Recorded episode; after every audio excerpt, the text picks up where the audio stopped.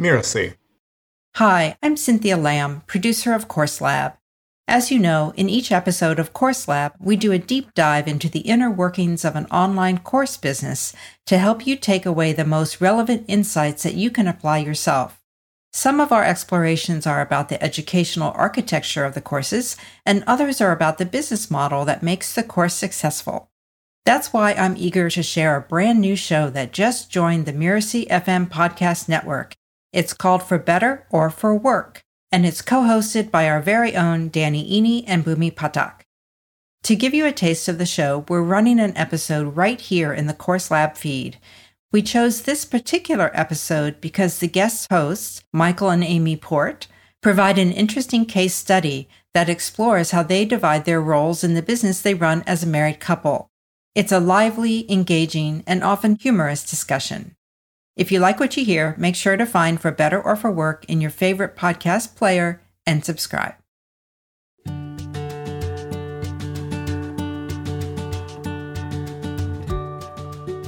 Hi, and welcome to For Better or For Work. This is the show that explores what it's like to run a business together as a couple. My name is Amy Port. And I'm Michael Port. Together, Amy and I run a business called Heroic Public Speaking, where we help speakers change the way people think, feel, and act, not just from the stage, but in all aspects of their life. Today, we're here to listen to and react to Danny Iny and Bhoomi Pathak's conversation about how do we decide who does what? Decisions, decisions.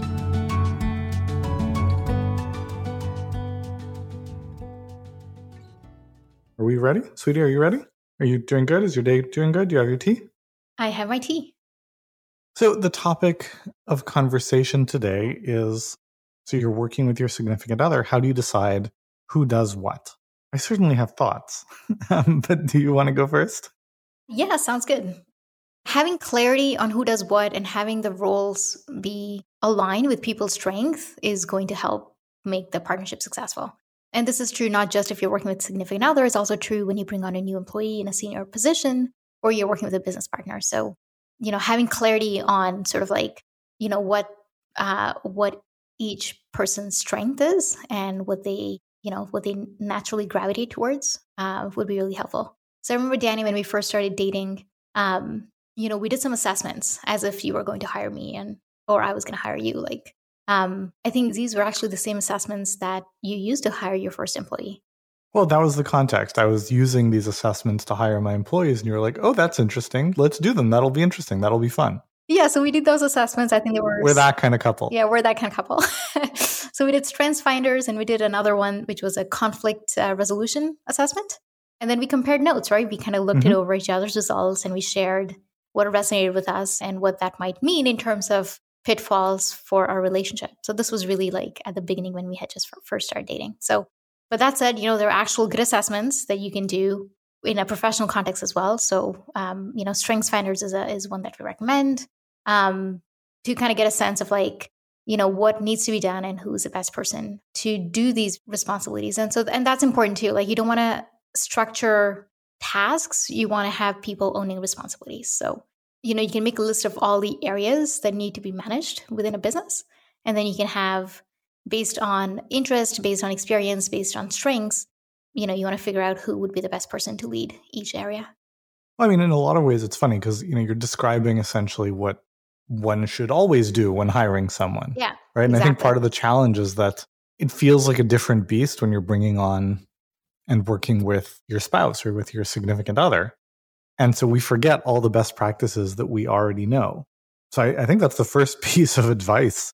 Just, you know, pretend they're not your spouse and think about how you would approach it then. And your instincts are probably going to guide you in the right direction. Yeah, that's such a great point because, you know, there's a way in which you're used to interacting with that person outside of work. And so when you start talking about work conversations, you need to be mindful of like you know shifting into sort of like a professional or a like it's a professional dynamic because otherwise it's not going to serve it's not going to serve you. And one of the ways in which you can do that it you know really applicable to roles is uh, using sort of the best practices that we already know when it comes to you know hiring people and managing them and all that stuff. Did you find it hard to shift into a professional dynamic when we started working together? Oh, so long ago. Um,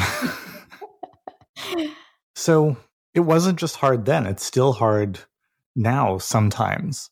Right? Not that I don't know how to do it, but we are we are partners in life. We're, you know, you're my spouse, you're my wife, we're, you know, we're co-parents, we're co-leaders of a household, etc. We're two adults who make decisions together.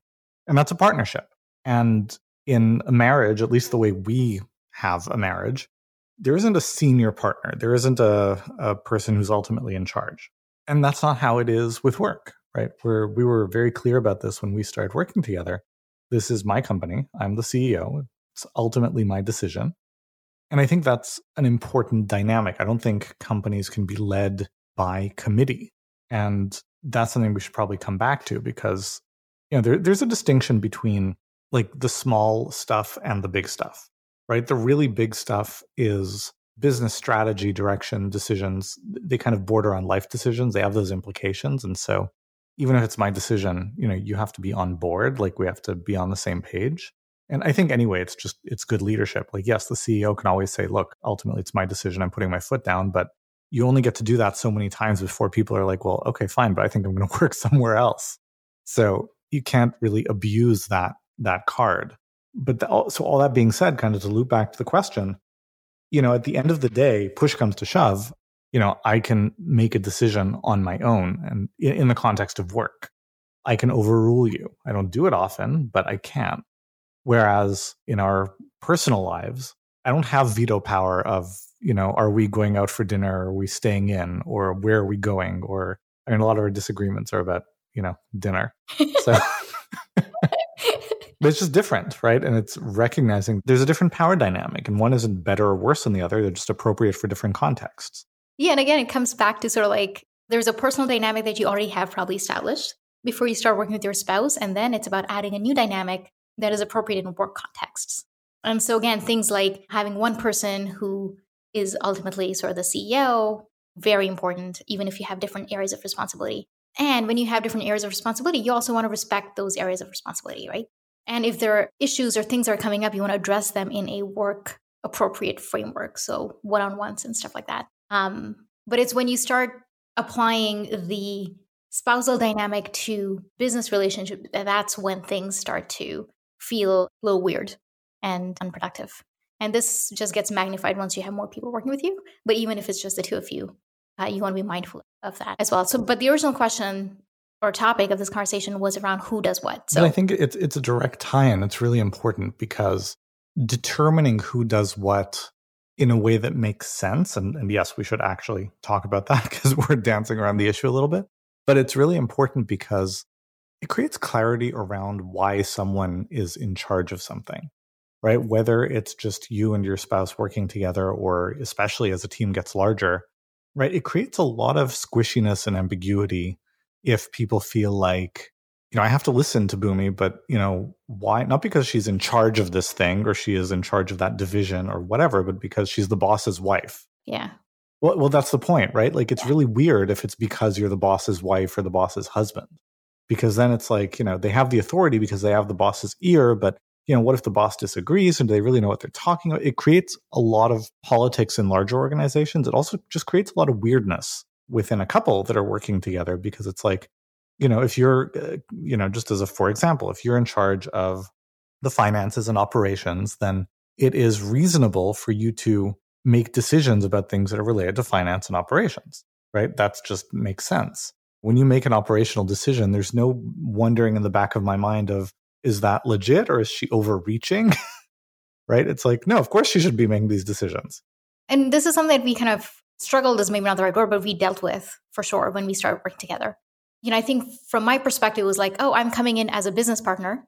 And so I want to, at least initially, like I wanted to be not necessarily make decisions, but be brought into all the things or decisions we're making in terms of marketing or sales or.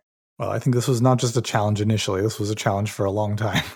Yeah, fair enough. And I think from your perspective, because you've been used to doing things a certain way and you were kind of taking stuff away that you were used to doing, and I was taking over, I think there was a little bit of like adaptation there as well in terms of like you not needing to micromanage or, you know, have too much oversight, which would not have been healthy. How do you mean? Well, in terms of, you know, different projects that I had taken on and stuff, like it was there was a little bit of letting go that you had to do as well. Because I was Yeah, I was in, in the very early days. Yes. Yeah, in the very early days. So anyway, this is like if you've never worked together, like this is definitely something that you're going to have to uh, be mindful of in the first few weeks as you settle into this dynamic. And a lot of it comes down to expectations. And I think once we made sort of the expectation clear in terms of the responsibilities, as well as, you know, there being one CEO in the company, then I think, at least for me, things started to feel less sort of ambiguous and just, you know, oh, okay, I get it now. That makes sense. And then moving ahead with like what was or to be more productive dynamic. Yeah. So looping back to where this conversation started, which is how do you decide who does what? I think when, I mean, anybody, but especially a significant other comes into a business, it's usually for one of two reasons. Either, you know, there's too much to do and, you know, we need the extra, you know, arms and hands and eyes and brain to do stuff. Or there's a new thing that we want to take on, a project, an initiative that requires labor and leadership. And either of those can be good. I mean, you know, the nature of being a startup founder or early employee is you know you're the chief executive officer and the chief garbage taker outer right you do everything and that's totally fine it's appropriate for someone else coming in at that senior level to do that as well um, but i do think it's important that a job description not just be miscellaneous forever because there is the risk of you know someone essentially becoming the garbage disposal of all the crappy tasks that nobody else wants to do and that's not meaningful, that's not fulfilling, that's often frustrating and thankless to some degree. That's just not a recipe for long term success. Yeah, I totally agree. Like something that's coming up for me is that when I came on board, you know, there were a couple of projects that I took on initially, the financial management, which I did, but that wasn't 40 hours a week. So, sweetie, you had like a couple of projects that had been kind of sitting on the shelf that you're like, oh, wouldn't it be great if I could get to this? And so I ended up taking them on. And on the surface, like, yeah, I guess that probably makes sense because I had a certain skill set in terms of project management and, you know, figuring things out and stuff. But these projects had like mixed results. Like I'm thinking Google Analytics and productive inbox and stuff. But like I don't And productive inbox was later. We can we can talk about that if we want.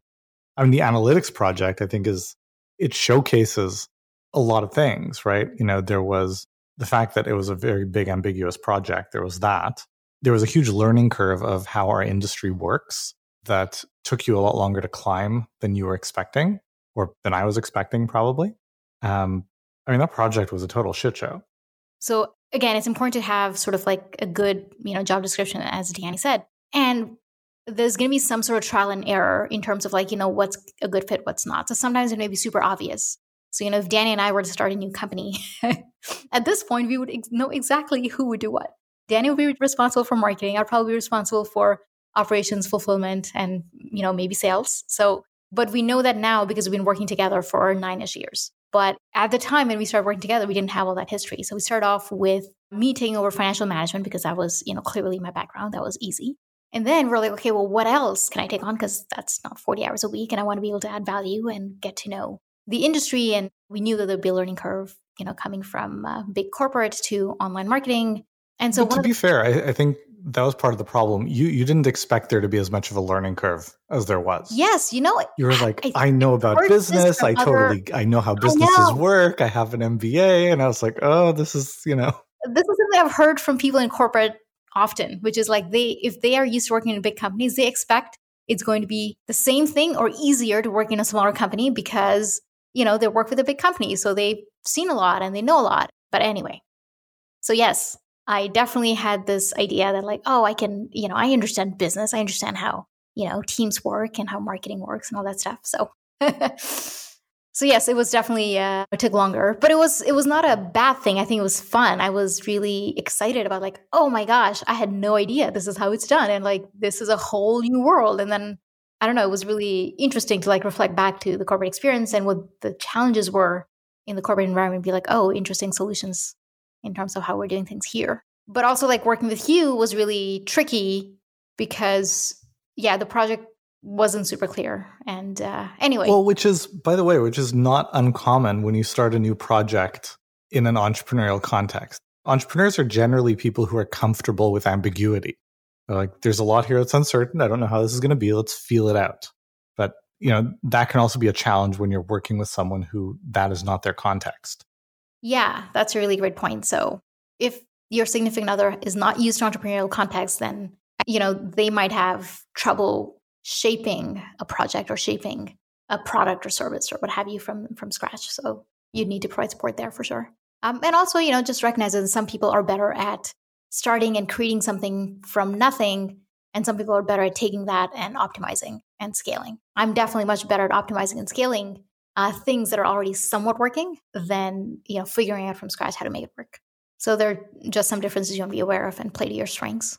So this brings up something important, which is that whatever you decide as the division of labor, who does what, you're not going to get completely right with that initial decision. And it will become more wrong over time because things change, right? And things need to be updated. And so you need some regular mechanism, just like you would with an employee or a team member, for how do you check in? How do you see what's working? And so something that Bhoomi and I've been doing for years and years is um, once a week, moved around days of the week, but it's uh, been on Friday for quite a long time.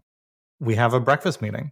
And this is like a work breakfast meeting. So, not to say that we never ever talk about anything outside of work, but like this is not a date night. We have our date night, which we're a little less consistent about sometimes as the weekends get busy.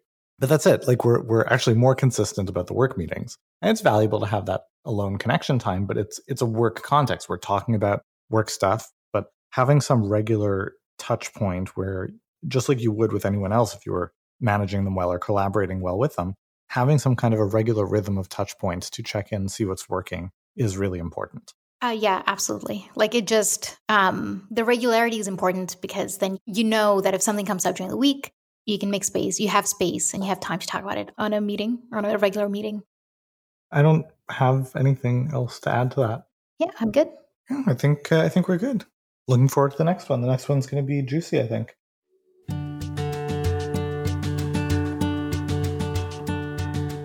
That was so Danny, the way he ended it. He's like, okay, I'm done. and that was it. Like, okay, it's over. That was fun. I liked listening to them. And of course, Amy, you'll agree with me, they've got it all backwards. They're doing it wrong. And now we're going to explain how they should do it. Well, of course, we came into business partnership from a different direction than they did. They were already a married couple when they moved into business together. And you and I had been working together for years before we became a couple. So we already had some of those work roles, responsibilities, even rhythms and routines in place and well established. Now, certainly when you then bring a relationship of another sort into that mix, you know, were there some adjustments early on? Yeah, I think there were. But in so many ways, some of those really important decisions about who plays what role at work and who has what responsibilities were already in place for us. Would you agree? I would agree because I agree with everything that you say. well, actually, yes, I would. And I want to mention something else first, then I'll go back to it. Uh, there was something that Danny said at one point. You know, he said, Well, I'm the CEO, so my decision is final. And we knew that from the beginning. And that's how it works because that's what the role is. And then he inferred that, well, I wouldn't approach my decision making process that way. Why would I not take Bhoomi's advice very seriously? Mm-hmm. And that struck me as important because I serve as the CEO as well. And we worked together for two years before we became a couple. But also, what changed is Amy's role changed over time. So she became more and more influential in the organization over time as a result of learning more and more about the different functions of the business and developing specific skills based on her strengths. Whereas my role is pretty much the same as it was when we started. Would you agree? Yes. Yes. I think that piece that Danny shared about being the CEO, what he's addressing there is okay, well, what are the titles? What's the role? What's the responsibility? But there's another piece to it, which is there is a partnership. And I'm not just talking about marriage, but business partnership so, regardless of what the roles are, we are still going to each other as sounding boards for those decisions. And sometimes that's more one direction than the other. But still, at the end of the day, as we talk about work things and what each of us have been handling during the day and solving during the day, we are looking to the other person as the partner, the business partner, not just talking to our husband or wife at the end of the day. And not just talking to somebody who holds a specific role in the company. So Amy handles all admissions into the program. She's in charge of that. And so when we're talking about business decisions, I don't only bring decisions that are related to admissions. I'm bringing everything that I'm working on to her to get her opinion because I I want it and I need it. And I don't think I've ever made a decision that Amy didn't support before I made the decision. If there was something that I wanted to do and Amy thought we shouldn't do it, I would be crazy to do it because Amy's opinion is so valuable. I'd have to really work very, very hard to. I just don't think it's it's just not likely. I, I can't imagine that I would ever make a decision that Amy didn't agree with fundamentally. I mean, maybe it's like, well, I, I, like the website to look a little like this versus this. That's not, I'm not talking about those kind of things. That's not a big deal, but big, important decisions, all of that we make together, regardless of what our roles are. A hundred percent. Yeah. I think that as you're making decisions as a couple to look at what do each of you bring that will make it uniquely you and uniquely your company that will by nature be differentiated from other companies who do the same thing is a really valuable way to bring partnership into the roles. Our work is unique in that both Amy and I have business functions that we are responsible for, but we also do a lot of teaching and presenting together. And so if you've ever tried to give a presentation with another person, you'll know it is one of the most challenging things you can do. But Amy and I, because we teach together so much, we really are in sync mm-hmm. because we've worked on it for so long and really pretty frictionless in the way that we communicate with other people when we're together. And so we rarely have communication issues with the team because we are really pretty in tune with each other and where the other person is going. But, you know, there's this piece of identifying what people's strengths are and letting everybody step into the right role. I also think that there's a piece about getting out of their way to let them do their thing. Mm-hmm. Like one of the things that Michael is incredibly good at is identifying talent and seeing strengths in our team members or in potential team members and seeing how they could grow and what's possible for them. Michael, you are so good at that. So I'm not going to stick my nose into hiring. I'm not going to get in your way or overcomplicate it. I want you to do what you do really well. And if you come to me as a sounding board and want me in on interviews, great. But there are enough responsibilities in a company that certainly each partner has places where they can shine without needing to get into every element of it. Yeah. I was trying to think of where there's been challenges. I go, like, what's been hard? I think that's important. And, you know, every once in a while, I get a little edgy in a conversation. And because Amy's my wife, I'll let myself be edgy in the conversation. Whereas if I was talking to somebody on the team that wasn't my spouse, I would couch that better and I might be softer. So, you know, sometimes Amy just has to remind me to soften up a little bit. And then I, I do my best. Because we were working in the business before we became a couple, and because we had different levels of experience in the business, when Amy came in, part of my job was to train and develop her skill set because I knew what her capabilities were. I knew how incredibly intelligent she is, but there were just some skills that she needed to develop because she hadn't been doing them previously. And because I see what people are capable of, I have a tendency to push people outside of their comfort zones. That sometimes was hard for Amy, I think. Look, you should you should speak for yourself. I don't want to speak for you. what I hear you touching on is that I think in any entrepreneurial venture where you're asking every team member, including yourself, to do things that you haven't done before, there's a balance to be mindful of. We want each of us to be doing the things that we are really comfortable doing and know that we can just knock it out and feel like we're at our best and feel that we are a successful contribution. And then the other side is asking each one of us, ourselves included, to do things we have never done before and where we'll feel like, I don't even know what questions to ask to move forward on this. And we have learned and are still learning to be mindful of that balance. Because if we're so focused on, okay, Amy, we got to get Amy to develop this set of skills she's never developed, we're going to do that 90% of the time. Well, that's where we bumped up against each other, Michael, is because I was saying, hey, you get to grow and be uncomfortable at your own pace. Mm-hmm. Right now, it feels like I have no control over the pace at which I am being asked to grow or the amount of time that I'm being asked to be uncomfortable. I need some successes. I need some wins. I need some time where I feel like I'm in my sweet spot of what I know how to do. And I need the two of them to be in a slightly different ratio than they are right now. That was the kind of bump up we had in the beginning.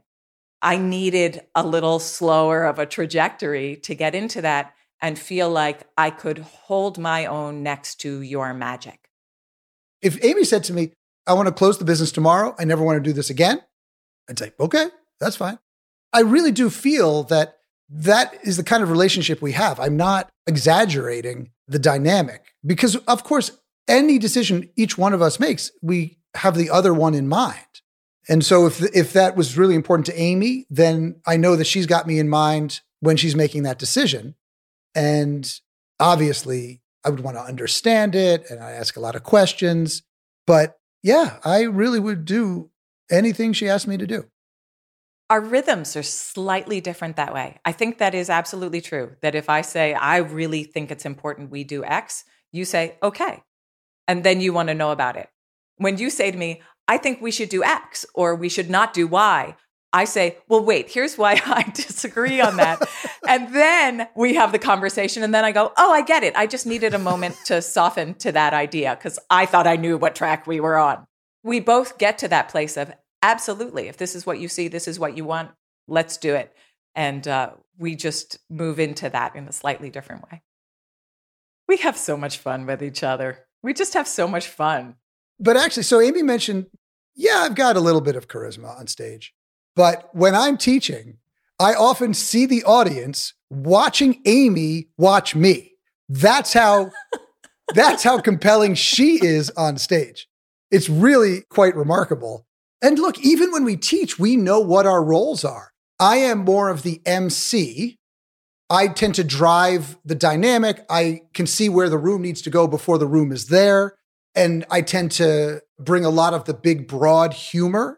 And often it gives Amy this opportunity to come in dropping really insightful bombs in between because she's not as responsible for managing the whole group. And that dynamic works very well for us because if I'm on stage, it's hard for me not to manage the whole group. It's just natural for me. So if both Amy and I had the same natural way of being, and the same needs emotionally or, or psychologically when we were working, it might not work as well because we'd be competing or fighting with each other for that opportunity or that experience. But Amy and I don't have the same needs when we're working with each other on a regular basis. So it makes it a really nice dynamic. But if both people want the same kind of attention, if they want to have the same kind of influence, then they start competing with each other for that that can be problematic. That may not be an issue in their marriage. It might cause a little conflict from time to time, but it's not a systemic issue or a catastrophic issue. But in the business, that could become problematic because you may start trying to be the more influential one for the employees. And so when your spouse puts something out there, even if you agree with it, you might want them to think it's your idea, you know, those kinds of things. You know what I think is really funny about this podcast is that we were like, oh, he had her do an assessment. They looked at what the strengths are and looked at how cool they each were. And I feel like for a fair amount of this, we've been saying, here's what works really well in the back end work of our partnership and on the on stage part and at the at home part. It feels in some ways like an opportunity to just kind of celebrate why it works so well. But we do just have a ridiculous amount of fun together. We really do when we became a couple, many people were like, "Oh, finally." like then, you know, just people that had been around us were kind of like, "Yeah, you guys are kind of meant to be together." So this makes sense to us.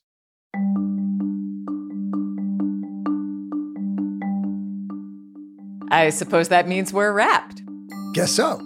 Onto the credits? Yep. Thank you so much for listening to For Better or For Work. I'm Amy Port. And I'm Michael Port. You can find out more about us at heroicpublicspeaking.com. That's heroicpublicspeaking.com. For Better or For Work is part of the Mirasee FM podcast network. This episode was produced by Cynthia Lamb. Jeff Govertson and Nishi Lance put it together. Danny Iny is the executive producer. Post production by Post Office Sound. If you liked the show, please follow it and leave a starred review. Thank you, and we'll see you next time.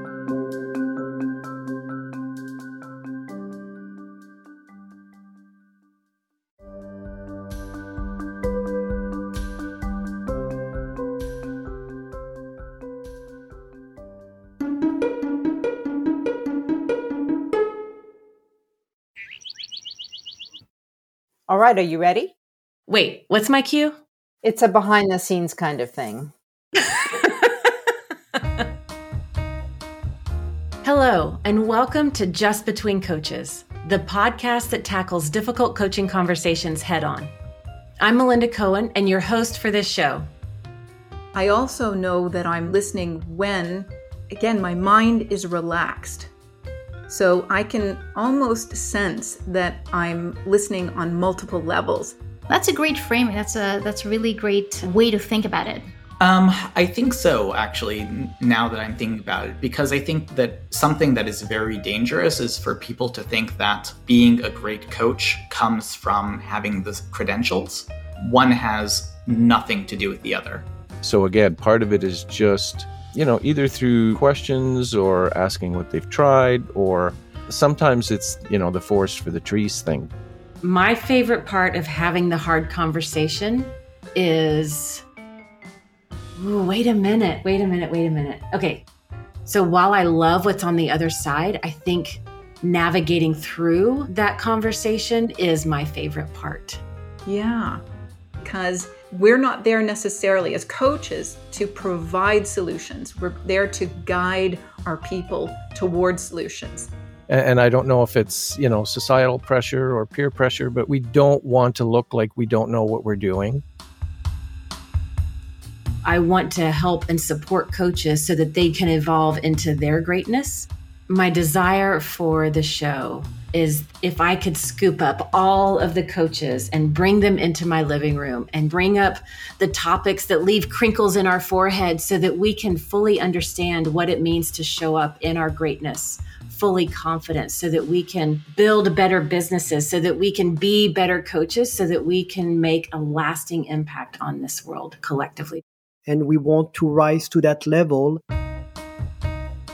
That being said, you do want to set yourself up and your clients up for success by making sure that there is clarity around their expectations and your expectations as to how you can help them people have to know a little bit about what you offer. Otherwise, how do they know that they need what you can help them with in terms of that transformation? And I love having the conversations and navigating the topics that keep us at the forefront in a time with what I call the results revolution.